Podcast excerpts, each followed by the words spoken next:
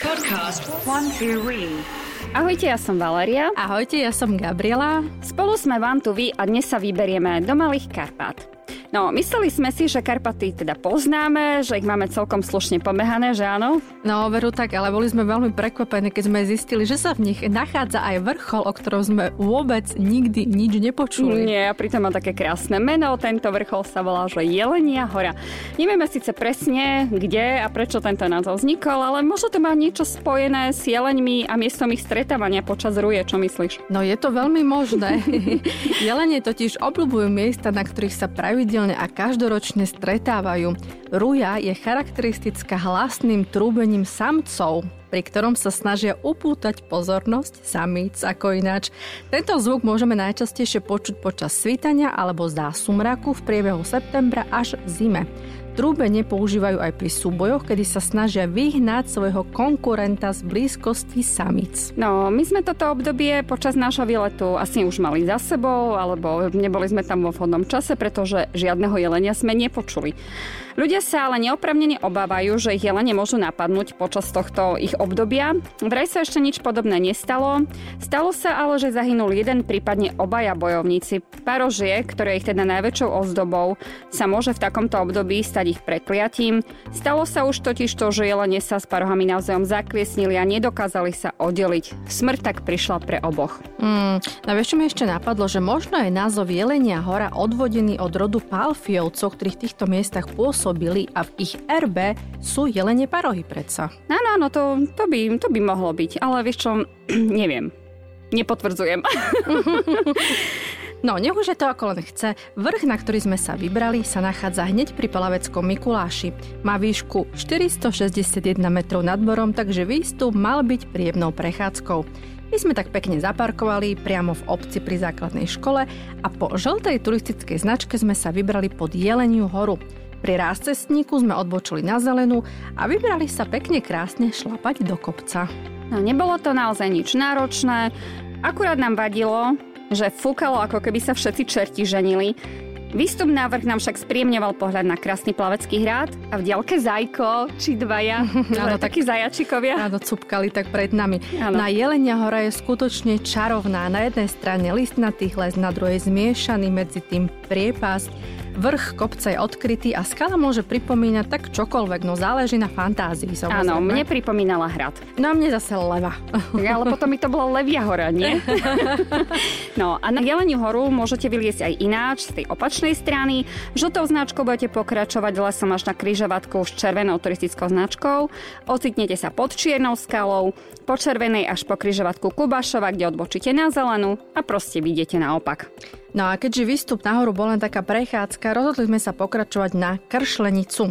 Takže po zelenej značke až po Kubašovu, kde sme sa pripoli na červenú. Ešte sme kráčali do kopca až na vrchol Javorinka kde nájdete aj taký posed alebo lavičku s výhľadom na severnejšiu časť Malých Karpat a v ďalke sme videli veterné mlyny, že? Ak si dobre no, spomíname. myslím, že to boli veterné mlyny. Presne tak. A my sme na tom vrchole skoro dostali infarkt, pretože v posede niekto sedel aj s obsom. Keďže sme na výlete boli v podstate samé, nikoho nebolo okolo nás, teda nepredierali sme sa dávom ľudí. Taký zvláštny zvuk v lese nás teda prekvapil, čo ten pes vydal, že? Veru, boli sme dosť vyplašené. No ale tak kračali sme pekne ďalej až ku Kubašovej. A sme vlastne prechádzali nádherným jesenným lesom a potom sme pokračovali po červenej značke až k zámočku Mon Repos. Je to však kryžovatka ďalších trás, takže môžete pokračovať napríklad do Smoleníc. Ak sa rozhodnete, bude vás čakať približne 12-kilometrová túra. No a Mon Repos samotný bol kedysi Palfiovský zámoček, Nachádzal sa teda nad plaveckým Mikulášom vo výške 465 metrov nad morom, nedaleko tzv. dzeravej skaly. Do nej sa zachovali len ruiny, bola to drevená zrubová stavba postavená na kamennom základe. Budova, ktorú sme na danom mieste objavili, ako ruina nevyzerala ale je to preto, že sa jedná iba o horáreň s erbom a nie o pôvodný zámoček. Na ten pôvodný zámoček údajne kúpil grof Pálfi v Taliansku pre svojho syna a v krásnom horskom prostredí obce Plavecký Mikuláš ho dal na novo vybudovať. Samotný kaštiel mal 250 rokov. Zámoček využívali súrodenci gróf Alexander a knieža Mikuláš 13. Pálfy, ako ináč pri polovačkách. Mm-hmm. No a podľa informácií, ktoré sa zachovali medzi ľuďmi, Monrepos využíval brat Mikuláš, teda ten 13. Údajne kvôli nešťastnej láske začal piť a polovačky v tejto lokalite končiace hodovaním organizoval práve on. Za všetkým hľadaj nešťastnú lásku. Vero, tak. No a po skončení Pálfiovskej éry zámoček slúžil ako rekreačná chata a bol obľúbeným miestom turistov. Vyhorel však v piatok 5. decembra 1969, deň pred sviatkom patrona obce. Podľa pamätničky vtedy poletoval sneh. Obieh sa mal vykúriť pred príchodom hostí, vypukol však požiar a pokusy o uhasenie boli neúspešné. A od zámočka, alebo od, teda od tej horárne, môžete pokračovať napríklad na záruby, cez vrchol Veterlín, z ktorého sú krásne výhľady. A o tejto túre vám povieme na budúce. My sme ale pokračovali ďalej po červenej a neskôr po žltej na spomínanú Kršlenicu. No a Kršlenica je vrch, lezecká skala, ale aj národná prírodná rezervácia v západnej časti Malých Karpát. Miesto je obľúbené pre svoje pekné výhľady a rozmanitú prírodu. Unikátom sú tu hlavne zoskopenie brál, ktoré sú najrozsiahlejšie v rámci Malých Karpat. Najznamejšou sú našich jaskyň je voľne prístupná Deravá skala. No a Deravá skala predstavuje významné archeologické nálezisko, v dobe kamenej ju totiž obývali pravekí lovci a zberači. O ich prítomnosti svedčí aj množstvo nálezov, ako boli napríklad kostené hroty, pazúrikové a jaspisové nožiky, hrot z mamutieho skla, to muselo byť krásne, kamenné sekery či hrob s detskou kostrou. To už také krásne nebolo. Nedaleko Deravej skaly sa nachádza ešte druhá jaskyňa, tzv. tmavá skala, tá však už prístupná verejnosti nie je. No a tieto dve jaskyne, Deravá a Tmavá skala, sú dve protiláhle jaskyne. Obe sa nachádzajú v Mokrej doline, ktorou prechádza náučný chodník. Prístup k jaskyniam je veľmi jednoduchý. Priamo v Plaveckom Mikoláši sa začína zelená turistická značka, ktorej súčasťou sa v hornom kopci obce stáva náučný chodník pokračujúci mokrou dolinou. Jaskyňa Deravá skala je situovaná na pravej strane mokrej doliny, na opätí Vapencového brala pod plošinou Javorinka. Asi 10 metrov nad potokom je vstup do jaskyne, ktorá má tvar mohutného previsu.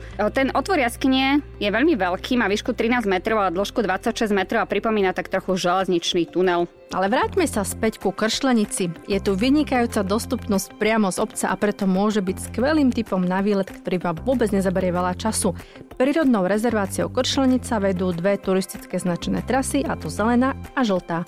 Zelená vedia údolím spomínanej mokrej doliny a naopak žltá smeruje cez vrch Kršlenica a Čiernu skalu na hrebeň Malých Karpát. No a v okolí môžete teda navštíviť ešte Čiernu skalu, ktorá má 662 metrov, vedie sem žltá značka priamo z Kršlenice. Ide o skalný masív, z ktorého sú ďaleké výhľady na juh, prípadne môžete nasíviť hrad Ostrý kameň, čo sú vlastne ruiny najvyššie položeného hradu v Malých Karpatoch na exponovanom hrebení Zárub. Je to naozaj veľmi pekná túra a ten vám približíme v našom ďalšom podcaste. No ale na dnes už stačilo a tak sme sa z Kršlenice vybrali domov. V nohách sme mali asi 10 kilometrov a boli sme pekne prefú nafúkané vetrom, ale za sebou sme mali skutočne jednu z najkrajších túr v Malých Karpatoch. No a dúfame, že sa vám výlet s nami páčilo, že nás budete počúvať aj na budúce a sledovať na našich sociálnych sieťach a tešíme sa. Pozrite si aj našu web stránku a my sa tešíme na budúce. Aj videjko. Ahojte. Ahojte.